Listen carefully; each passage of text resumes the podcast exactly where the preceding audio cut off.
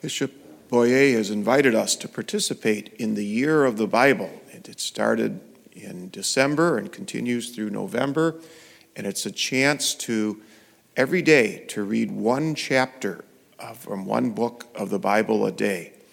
And it's a, it's a scheduled program where there's, you know, so far we've gone through, we've did some chapters of Isaiah, and then we did all of the Gospel of Matthew, and then Philippians, and now we're in the midst of First Corinthians, and I think it's a really good thing. And uh, but I had somebody ask me, well, how does this year of the Bible relate to the readings that we hear on Sunday when we come to church? Is there any connection between the two of them? And I would say yes, and I would say no. No, in that the readings we hear on Sunday that's based on where we are in the liturgical year. I mean, we just finished the Christmas season. You know, we had, we had the crib set up all here, and so our readings focused around Christmas. Now we, uh, we moving into ordinary time. I'm wearing green as a sign of ordinary or counted time.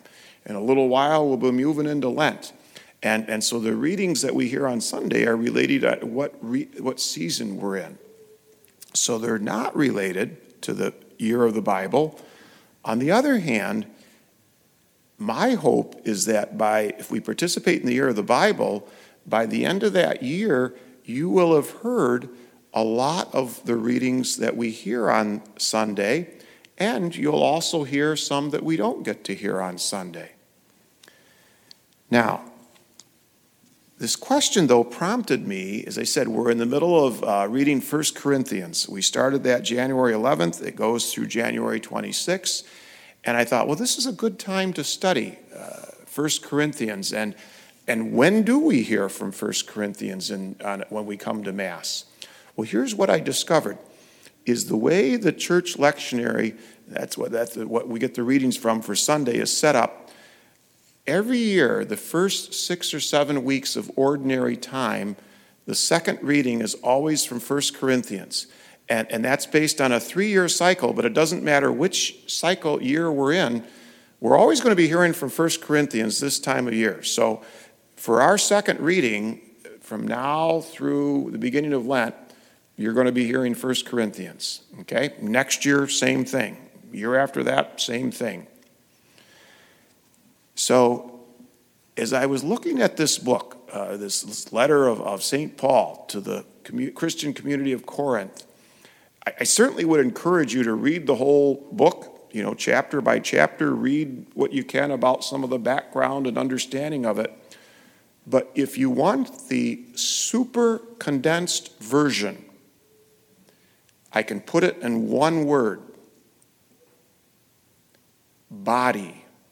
Okay? That's the word body. And I'd like to give you three for instances of it. Okay?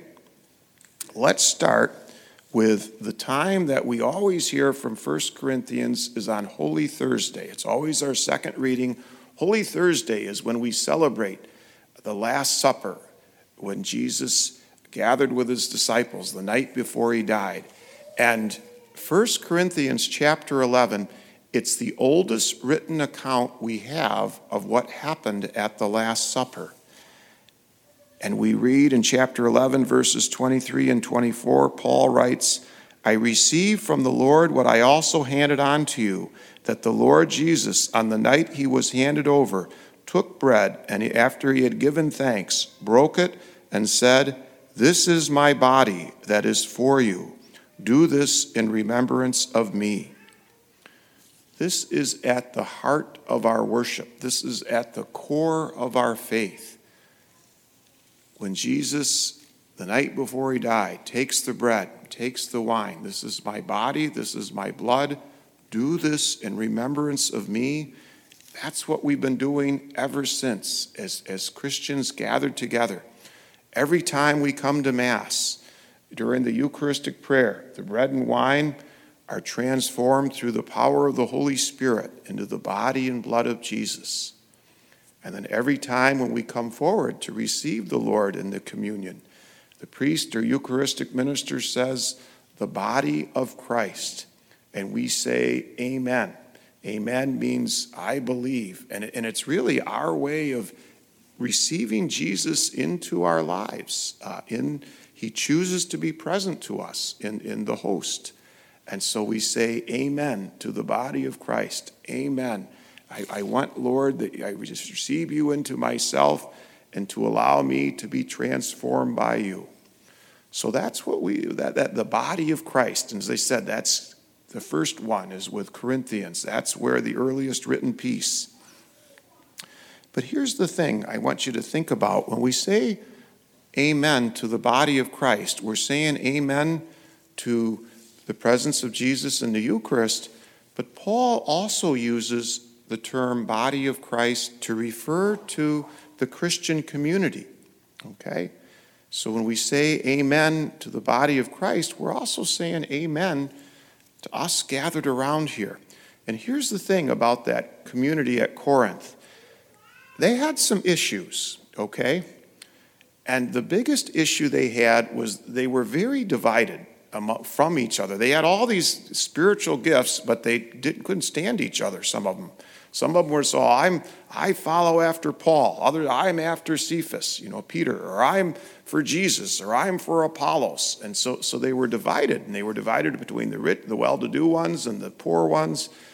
So that's what Paul's trying to address when he writes to the Corinthians. And the image that he uses is, I think, a wonderful image. He speaks of the body. And in chapter 11, excuse me, chapter 12, Paul writes, The body is one and has many members, but all the members, many though they are, are one body. And so it is with Christ. It is in one spirit that all of us, whether Jew or Greek, slave or free, were baptized into one body. And so Paul really puts the emphasis that we, no matter how we may disagree with each other, but we are united. We are one body in Christ. That's chapter 12 of 1 Corinthians. Chapter 13 contains probably the most famous uh, passage in 1 Corinthians. I'm guessing many of you use this at your wedding. That's Paul's description of love in chapter 13. Love is patient, love is kind, love is forgiving. And Paul has this beautiful description of love.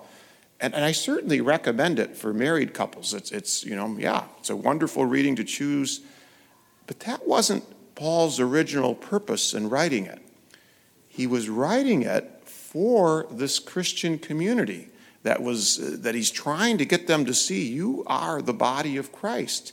And if we're the body of Christ, what's Jesus all about? Jesus is about love, right?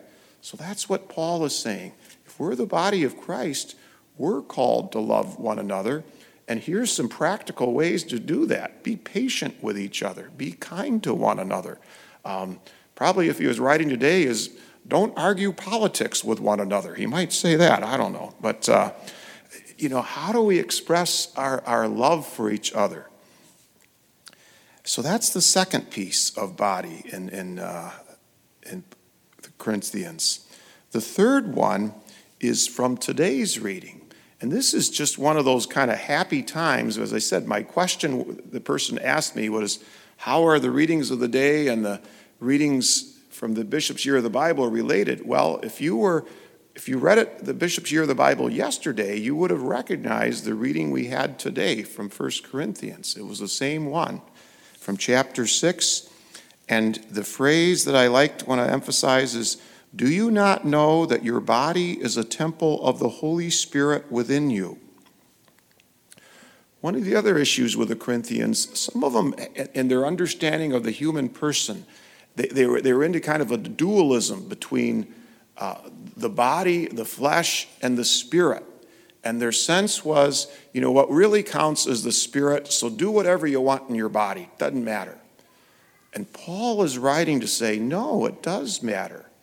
We are, as human beings, mind, body, and spirit. We are body and soul. Uh, we are a unity. And, and that's what he gets across with that phrase your body is a temple of the Holy Spirit within you. We are destined for eternity. Okay? And there's a lot we could say about this, this sense of how Paul understands the body. But there's three things I'd want to emphasize this morning. First is, I think as a society, we can get a bit fixated on body image. And people, they worry that I'm too tall, I'm too short, I'm too wide, I'm too narrow, I have too much hair, I'm losing my hair, whatever. Uh, but when you think about your body is a temple of the Holy Spirit, that means you are beautiful just as you are because you are created by God. You are a temple of the Holy Spirit. So that's the first thing is you are beautiful just as you are. Don't worry about what you think of your nose or whatever. So, okay? Secondly, if we are a temple of the Holy Spirit, our body, take care of your body, okay? If you haven't already quit smoking, quit smoking, all right? Or vaping or whatever. Um, think about what you take into your body, uh, what you eat, what you drink. Do you exercise? So take care of your body. And then the third thing is you know what? If we're bodies of the temple of the Holy Spirit, so is everybody else. Respect other people's bodies. This is the gift of sexuality, where we don't view people as objects, but we view people as temples of the Holy Spirit. So, this morning, I hope you do read all of 1 Corinthians, but in case you don't, remember body. Remember that Jesus, that Paul handed on what he had received, that every time we gather at Mass, we do so in memory of Jesus, who gives us his body in the Eucharist. We gather as the body of Christ in the faith community, and we recognize our bodies are temples of the Holy Spirit. May we glorify God in the body.